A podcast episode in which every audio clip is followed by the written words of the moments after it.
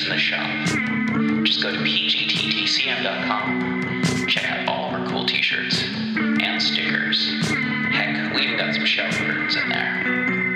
Keep clean, look cool, have cool stickers to put on stuff. Join us on Patreon get a free sticker.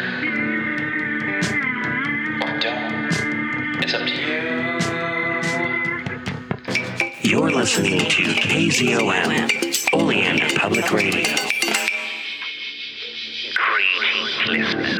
It is I, TV Spitzer Informer Dave, here once again to talk to you about the Cthulhu mythos, its books, its monsters, its unfortunate human casualties, its timeline in general, and even its tangential bits, like the dreamlands or things of a weird nature that are Lovecraftian leaning. Once more we head into those dark woods, further feeling those malevolent forces upon us. Once again we walk down the lightless stone staircase in the middle of nowhere.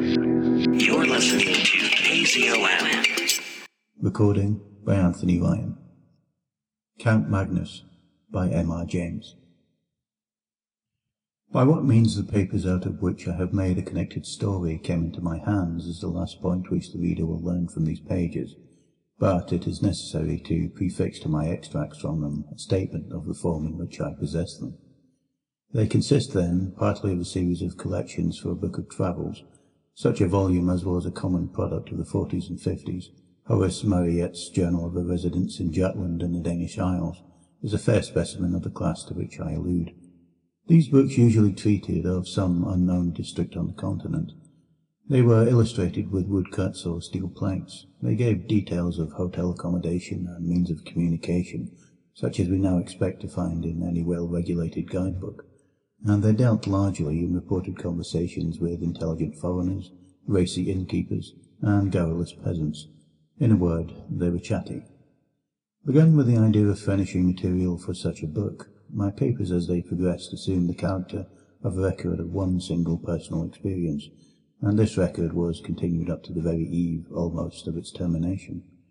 The writer was uh, a Mr. Wraxall, for my knowledge of him I have to depend entirely on the evidence his writings afford, and from these I deduce that he was a man past middle age, possessed of some private means, and very much alone in the world.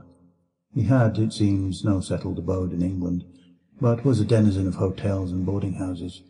It is probable that he entertained the idea of settling down at some future time which never came, and I think it also likely that the Pantechnicon fire in the early seventies must have destroyed a great deal that would have thrown light on his antecedents, for he refers once or twice to property of his that was warehoused at that establishment.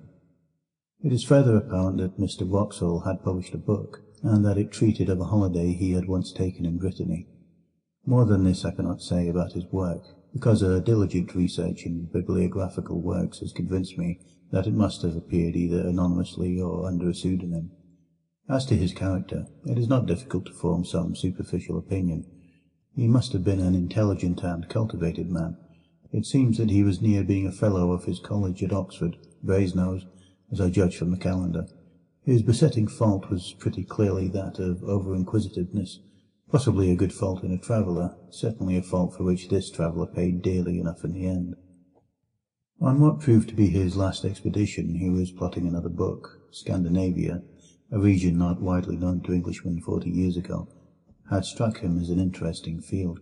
He must have alighted on some old books of Swedish history or memoirs, and the idea had struck him that there was room for a book descriptive of travel in Sweden, interspersed with episodes from the history of some of the great Swedish families. He procured letters of introduction, therefore, to some persons of quality in Sweden, and set out thither in the early summer of 1863. Of his travels in the north there is no need to speak, nor of his residence of some weeks in Stockholm. I need only mention that some savant resident there put him on the track of an important collection of family papers belonging to the proprietors of an ancient manor house in Vestergothland, and obtained for him permission to examine them. The manor house or herrgård in question is to be called Raback, pronounced something like Robeck, though that is not its name. It is one of the best buildings of its kind in all the country, and the picture of it in Dahlenberg's Suecia Antiqua et Moderna, engraved in 1694, shows it very much as the tourist may see it today. It was built soon after 1600, and is, roughly speaking, very much like an English house of that period in respect of material, red brick with stone facings, and style. The man who built it was a scion of the great house of De la Gardie, and his descendants possess it still. De la Gardie is the name by which I will designate them when mention of them becomes necessary. They received Mr Wraxall with great kindness and courtesy, and pressed him to stay in the house as long as his researches lasted, but preferring to be independent, and mistrusting his powers of conversing in Swedish, he settled himself at the village inn, which turned out quite sufficiently comfortable, at any rate during the summer months. This arrangement would entail a short walk daily to and from the manor house of something under a mile. The house itself stood in a park and was protected, we should say grown up, with large old timber. Near it you found the walled garden, and then entered a close wood fringing of one of the small lakes with which the whole country is pitted. Then came the wall of the demesne, and you climbed the steep knoll, a knob of rock slightly covered with soil, and on the top of this stood the church, fenced in with tall dark trees. It was a curious building to English eyes. The nave and the aisles were low, and filled with pews and galleries. In the western gallery stood the handsome old organ, gaily painted and with silver pipes. The ceiling was flat, and had been adorned by a seventeenth-century artist with a strange and hideous Last Judgment, full of lurid flames, falling cities, burning ships, crying souls, and brown and smiling demons. Handsome brass coronae hung from the roof. The pulpit was like a doll's house, covered with little painted wooden cherubs and saints. A stand with three hourglasses was hinged to the preacher's desk. Such sights as these may be seen in many a church in Sweden now, but what distinguished this one was an addition to the original building. At the eastern end of the north aisle the builder of the manor house had erected a mausoleum for himself and his family. It was a largest eight-sided building, lighted by a series of oval windows, and it had a domed roof, topped by a kind of pumpkin-shaped object rising into a spire, a form in which Swedish architects greatly delighted. The roof was of copper externally, and was painted black, while the walls, in common with those of the church, were staringly white. To this mausoleum there was no access from the church. It had a portal and steps of its own on the northern side. Past the churchyard the path to the village goes, and not more than three or four minutes bring you to the inn door. On the first day of his stay at Robeck, Mr Wraxall found the church door open, and made these notes of the interior which I have epitomized. Into the mausoleum, however, he could not make his way. He could, by looking through the keyhole, just descry that there were fine marble effigies and sarcophagi of copper and a wealth of armorial ornament, which made him very anxious to spend some time in investigation. The papers he had come to examine at the manor house proved to be of just the kind he wanted for his book. They were family correspondence, journals, and account books of the earliest owners of the estate, very carefully kept and clearly written, full of amusing and picturesque detail. The first De la Gardie appeared in them as a strong and capable man. Shortly after the building of the mansion there had been a period of distress in the district, and the peasants had risen and attacked several chateaux and done some damage. The owner of Robeck took a leading part in suppressing trouble, and there was reference to executions of ringleaders and severe punishments inflicted with no sparing hand. The portrait of this Magnus de la Gardie is one of the best in the house, and Mr Wraxall studied it with no little interest after his day's work. He gives no detailed description of it, but I gather that the face impressed him rather by its power than by its beauty or goodness. In fact, he writes that Count Magnus was an almost phenomenally ugly man. On this day Mr Wraxall took his supper with the family, and walked back in the late but still bright evening. I must remember, he writes, to ask the sexton if he can let me into the mausoleum at the church. He evidently has access to it himself, for I saw him tonight standing on the steps, and, as I thought, locking or unlocking the door. I find that early on the following day Mr Wraxall had some conversation with his landlord. His setting it down at such length as he does surprised me at first, but I soon realized that the papers I was reading were, at least in their beginning, the materials for the book he was meditating, and that it was to have been one of those quasi-journalistic productions which admit of the introduction of an admixture of conversational matter. His object, he says, was to find out whether any traditions of Count Magnus de la Gardie lingered on in the scenes of that gentleman's activity, and whether the popular estimate of him were favourable or not. He found that the Count was decidedly not a favourite. If his tenants came late to their work on the days which they owed to him as lord of the manor, They were set on the wooden horse, or flogged and branded in the manor house yard. One or two cases there were of men who had occupied lands which encroached on the lord's domain, and whose houses had been mysteriously burnt on a winter's night, with the whole family inside. But what seemed to dwell on the innkeeper's mind most, for he returned to the subject more than once, was that the Count had been on the Black Pilgrimage, and had brought something or someone back with him. You will naturally inquire, as Mr Wraxall did, what the Black Pilgrimage may have been, but your curiosity on the point must remain unsatisfied for the time being, just as his did. The landlord was evidently unwilling to give a full answer, or indeed any answer on the point, and, being called out for a moment, trotted out with obvious alacrity, only putting his head in at the door a few minutes afterwards to say that he was called away to Skara, and should not be back till evening. So Mr Wraxall had to go unsatisfied to his day's work at the manor house. The papers on which he was just then engaged soon put his thoughts into another channel, for he had to occupy himself with glancing over the correspondence between Sophia Albertina in Stockholm and her married cousin Ulrica Leonora at Robeck in the year 1705 to 10. The letters were of exceptional interest from the light they threw upon the culture of that period in Sweden, as anyone can testify who has read the full edition of them in the publications of the Swedish Historical Manuscripts Commission. In the afternoon he had done with these, and after returning the boxes in which they were kept to their places on the shelf, he proceeded, very naturally, to take down some of the volumes nearest to them, in order to determine which of them had best be his principal subject of investigation next day. The shelf he had hit upon was occupied mostly by a collection of account books in the writing of the first Count Magnus, but one among them was not an account book, but a book of alchemical and other tracts in another sixteenth century hand. Not being very familiar with alchemical literature, Mr Wraxall spends much space which he might have spared in setting out the names and beginnings of these various treatises. The Book of the Phoenix, Book of the Thirty Words, Book of the Toad, Book of Miriam, Turba Philosophorum, and so forth.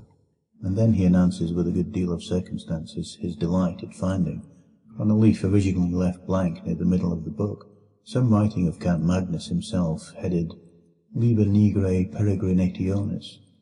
It is true that only a few lines were written, but there was quite enough to show that the landlord had that morning been referring to a belief at least as old as the time of Count Magnus, and probably shared by him. This is the English of what was written. If any man desires to obtain a long life, if he would obtain a faithful messenger, and see the blood of his enemies, it is necessary that he should first go into the city of Chorazin, and there salute the prince. Here there was an erasure of one word, not very thoroughly done, so that Mr Wraxall felt pretty sure that he was right in reading it as Ares, of the air. But there was no more of the text copied, and only a line in Latin, Quere reliqua hujus materiae inter secretiora. See the rest of this matter among the more private things. It could not be denied that this threw a rather lurid light upon the tastes and beliefs of the Count, but to Mr Wraxall, separated from him by nearly three centuries, the thought that he might have added to his general forcefulness alchemy, and to alchemy something like magic, only made him a more picturesque figure, and when, after a rather prolonged contemplation of his picture in the hall, Mr Wraxall set out on his homeward way, his mind was full of the thought of Count Magnus. He had no eyes for his surroundings, no perception of the evening scents of the woods or the evening light on the lake, and when all of a sudden he pulled up short, he was astonished to find himself already at the gate of the churchyard, and within a few minutes of his dinner. His eyes fell on the mausoleum. Ah, he said, Count Magnus, there you are. I should dearly like to see you. Like many solitary men, he writes, I have a habit of talking to myself aloud, and, unlike some of the Greek and Latin particles, I do not expect an answer. Certainly, and perhaps fortunately in this case, there was neither voice nor any that regarded. Only the woman who, I suppose, was cleaning up the church, dropped some metallic object on the floor, whose clang startled me. Count Magnus, I think, sleeps sound enough. That same evening the landlord of the inn, who had heard Mr Wraxall say that he wished to see the clerk or deacon, as he would be called in Sweden, of the parish, introduced him to that official in the inn parlour. A visit to the De la Gardie tomb house was soon arranged for the next day, and a little general conversation ensued. Mr. Wraxall, remembering that one function of Scandinavian deacons is to teach candidates for confirmation, thought he would refresh his own memory on a biblical point. Can you tell me, he said, anything about Chorazin? The deacon seemed startled, but readily reminded him how that village had once been denounced. To be sure, said Mr. Wraxall, it is, I suppose, quite a ruin now. I have heard some of our priests say that Antichrist is to be born there, and there are tales. Ah, what tales are those? Mr. Wraxall put in. Tales I was going to say which I have forgotten, said the deacon, and soon after that he said good night. The landlord was now alone, and at Mr. Wraxall's mercy, and that inquirer was not inclined to spare him. Herr Nielsen, he said, I have found out something about the Black Pilgrimage. You may as well tell me what you know. What did the Count bring back with him? Swedes are habitually slow, perhaps, in answering, or perhaps the landlord was an exception. I am not sure, but Mr. Wraxall notes that the landlord spent at least one minute in looking at him before he said anything at all.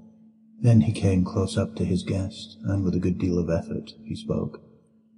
Mr. Wraxall, I can tell you this one little tale, and no more, not any more.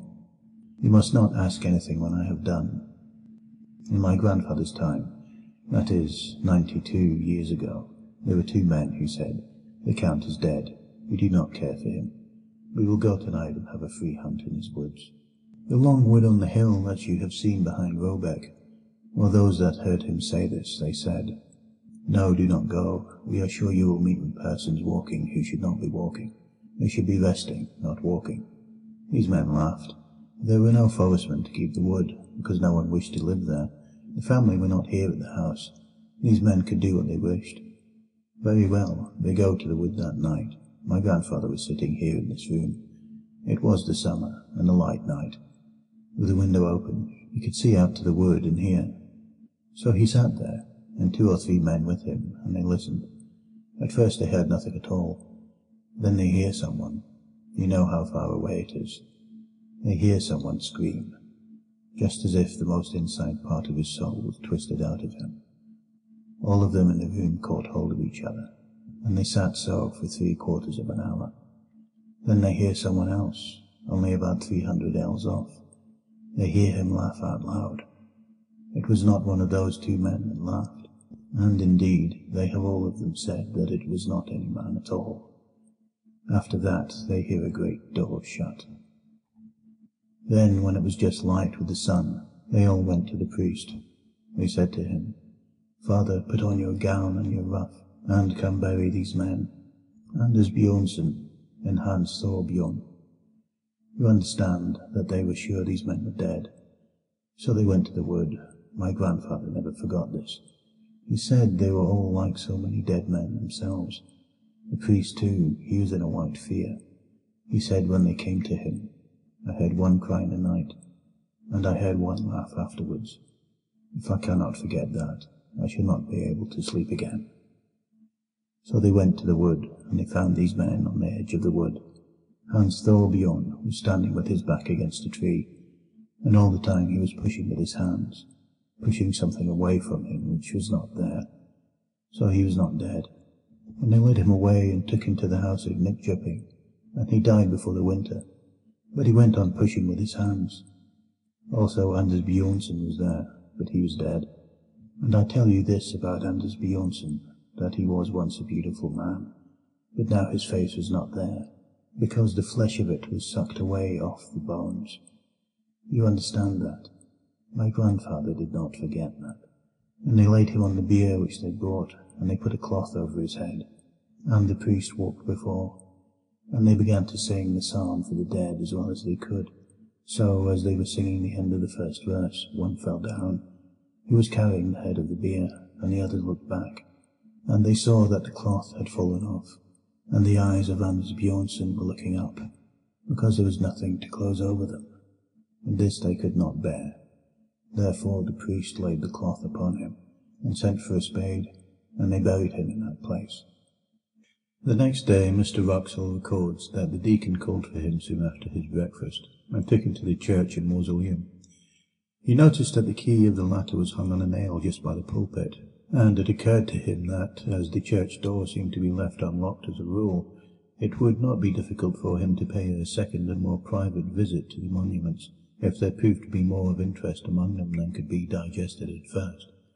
The building, when he entered it, he found not unimposing. The monuments, mostly large erections of the seventeenth and eighteenth centuries, were dignified if luxuriant, and the epitaphs and heraldry were copious. The central space of the domed room was occupied by three copper sarcophagi, covered with finely engraved ornament. Two of them had, as is commonly the case in Denmark and Sweden, a large metal crucifix on the lid. The third, that of Count Magnus, as it appeared, had, instead of that, a full-length effigy engraved upon it, and round the edge were several bands of similar ornament representing various scenes. One was a battle, with cannon belching out smoke, and walled towns and troops of pikemen. Another showed an execution, and a third, amongst trees, was a man running at full speed, with flying hair and outstretched hands. After him followed a strange form. It would be hard to say whether the artist had intended it for a man, and was unable to give the requisite similitude, or whether it was intentionally made as monstrous as it looked. In view of the skill with which the rest of the drawing was done, Mr Wraxall felt inclined to adopt the latter idea. The figure was unduly short, and was for the most part muffled in a hooded garment which swept the ground. The only part of the form which projected from the shelter was not shaped like any hand or arm. Mr Wraxall compares it to the tentacle of a devilfish, and continues, On seeing this, I said to myself, this den, which is evidently an allegorical representation of some kind, a fiend pursuing a hunted soul, may be the origin of the story of Count Magnus and his mysterious companion. Let us see how the huntsman is pictured. Doubtless it will be a demon blowing his horn. But, as it turned out, there was no such sensational figure, only the semblance of a cloaked man on a hillock. who stood leaning on a stick, and watching the hunt with an interest which the engraver had tried to express in his attitude. Mr Wraxall noted the finely worked and massive steel padlocks, three in number, which secured the sarcophagus. One of them he saw was detached and lay on the pavement, and then, unwilling to delay the deacon longer or to waste his own working time, he made his way onward to the manor house. It is curious, he notes, how, when tracing a familiar path, one's thoughts engross one to the absolute exclusion of surrounding objects. Tonight, for the second time, I had entirely failed to notice where I was going.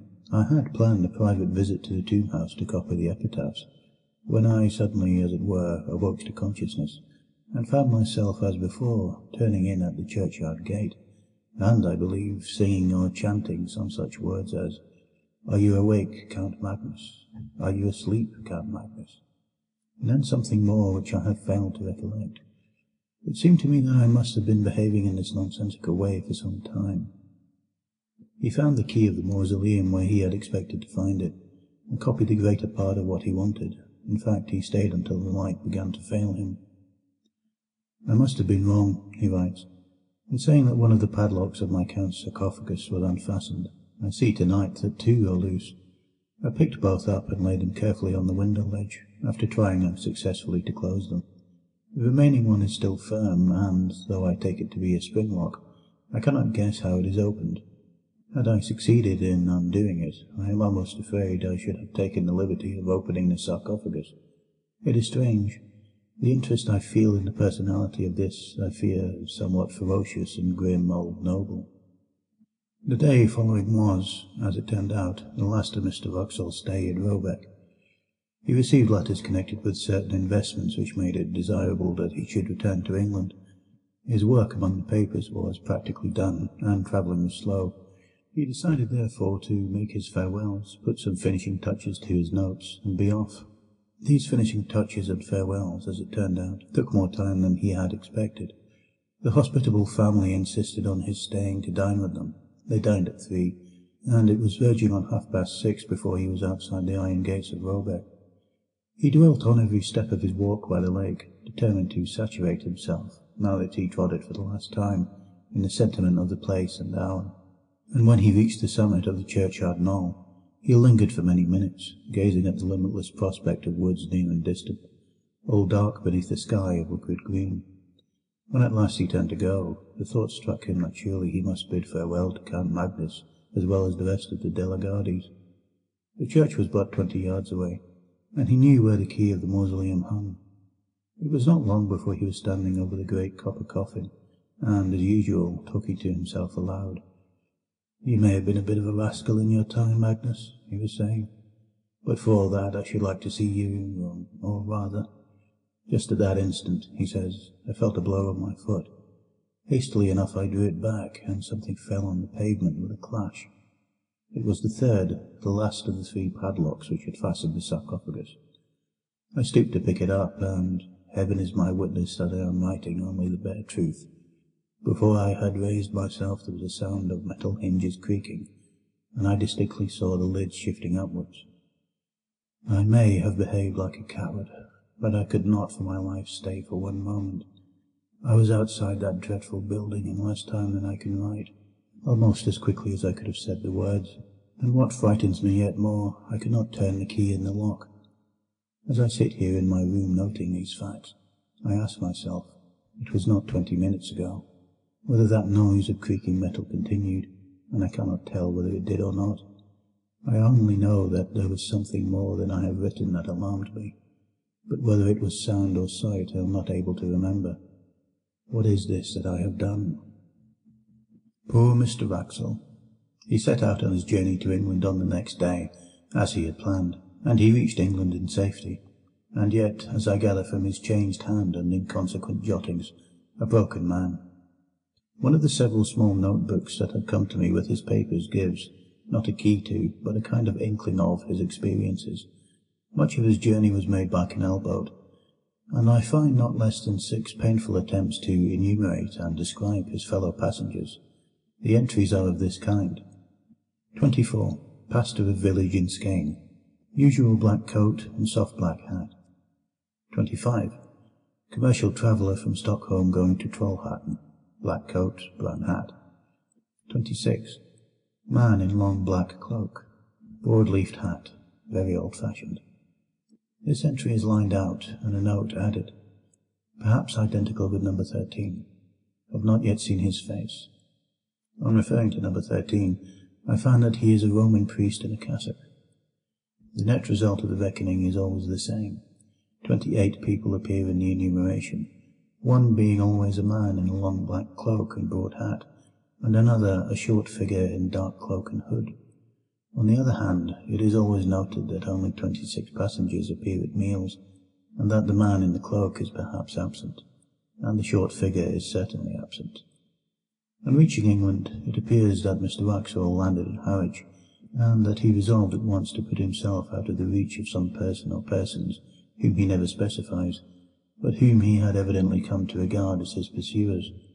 Accordingly, he took a vehicle, it was a closed fly, not trusting the railway, and drove across country to the village of Belchamp St Paul. It was about nine o'clock on a moonlit August night when he neared the place. He was sitting forward and looking out of the window at the fields and thickets. There was little else to be seen, racing past him. Suddenly he came to a crossroad. At the corner two figures were standing motionless, both wearing dark cloaks. The taller one wore a hat, the shorter a hood. He had no time to see their faces nor did they make any motion that he could discern. Yet the horse shied violently and broke into a gallop, and Mr Wraxall sank back into his seat in something like desperation. He had seen them before. Arrived at Belchamp St Paul, he was fortunate enough to find a decent furnished lodging, and for the next twenty-four hours he lived, comparatively speaking, in peace. His last notes were written on this day. They are too disjointed and ejaculatory to be given here in full, but the substance of them is clear enough. He is expecting a visit from his pursuers. How or when he knows not, and his constant cry is, What has he done? and Is there no hope? Doctors, he knows, would call him mad. Policemen would laugh at him. The parson is away. What can he do but lock his door and cry to God? People still remember last year at Belchamp St Paul how a strange gentleman came one evening in August years back and how the next morning but one he was found dead, and there was an inquest, and the jury that viewed the body fainted. Seven of them did, and none of them wouldn't speak to what they see, and the verdict was visitation of God, and how the people as kept their house moved out the same week, and went away from that part. but they do not, I think, know that any glimmer of light has ever been thrown, or could be thrown, on the mystery. So it happened that last year the little house came into my hands as part of a legacy. It had stood empty since 1863, and there seemed no prospect of letting it, so I had it pulled down, and the papers of which I have given you an abstract were found in a forgotten cupboard under the window in the best bedroom. End of Count Magnus by M.R. James. This episode is brought to you by Psychedelic Water. Psychedelic Water is mild psychedelics, legal mild psychedelics, suspended in tea and then put into a can and then shipped to you. You can get a shipment of it weekly, get a subscription to it, have it sent to you. Links in the show note. Check it out. It is really nice. I like it a little bit more than CBD, honestly. It really helps my anxiety and helps me chill out. But hey, if for some reason or another you can't get psychedelic water, check out Golden Goat CBD. They got CBD, they got CBD gummies, they've got chewables, they've got droppers, they've got uh, salts for in the bath. I don't want to see bath salts because then people think of like people eating people's faces in Florida.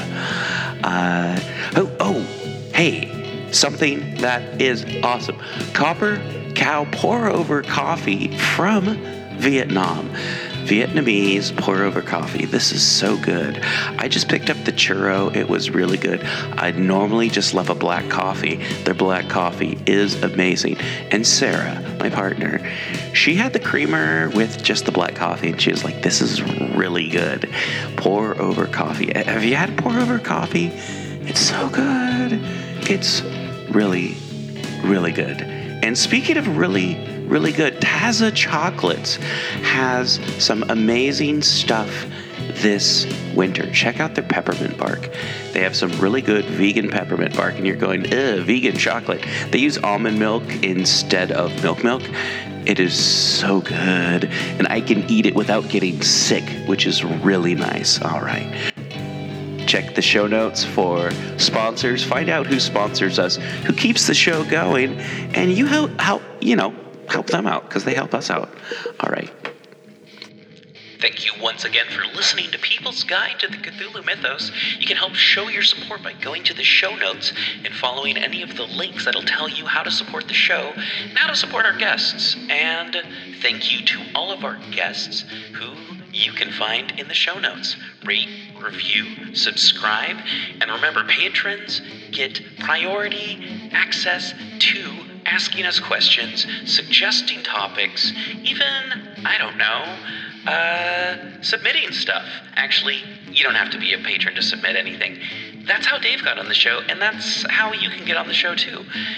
It's the People's Guide to the Cthulhu Mythos. Rate, review, subscribe, tell your friends. Thank you for listening.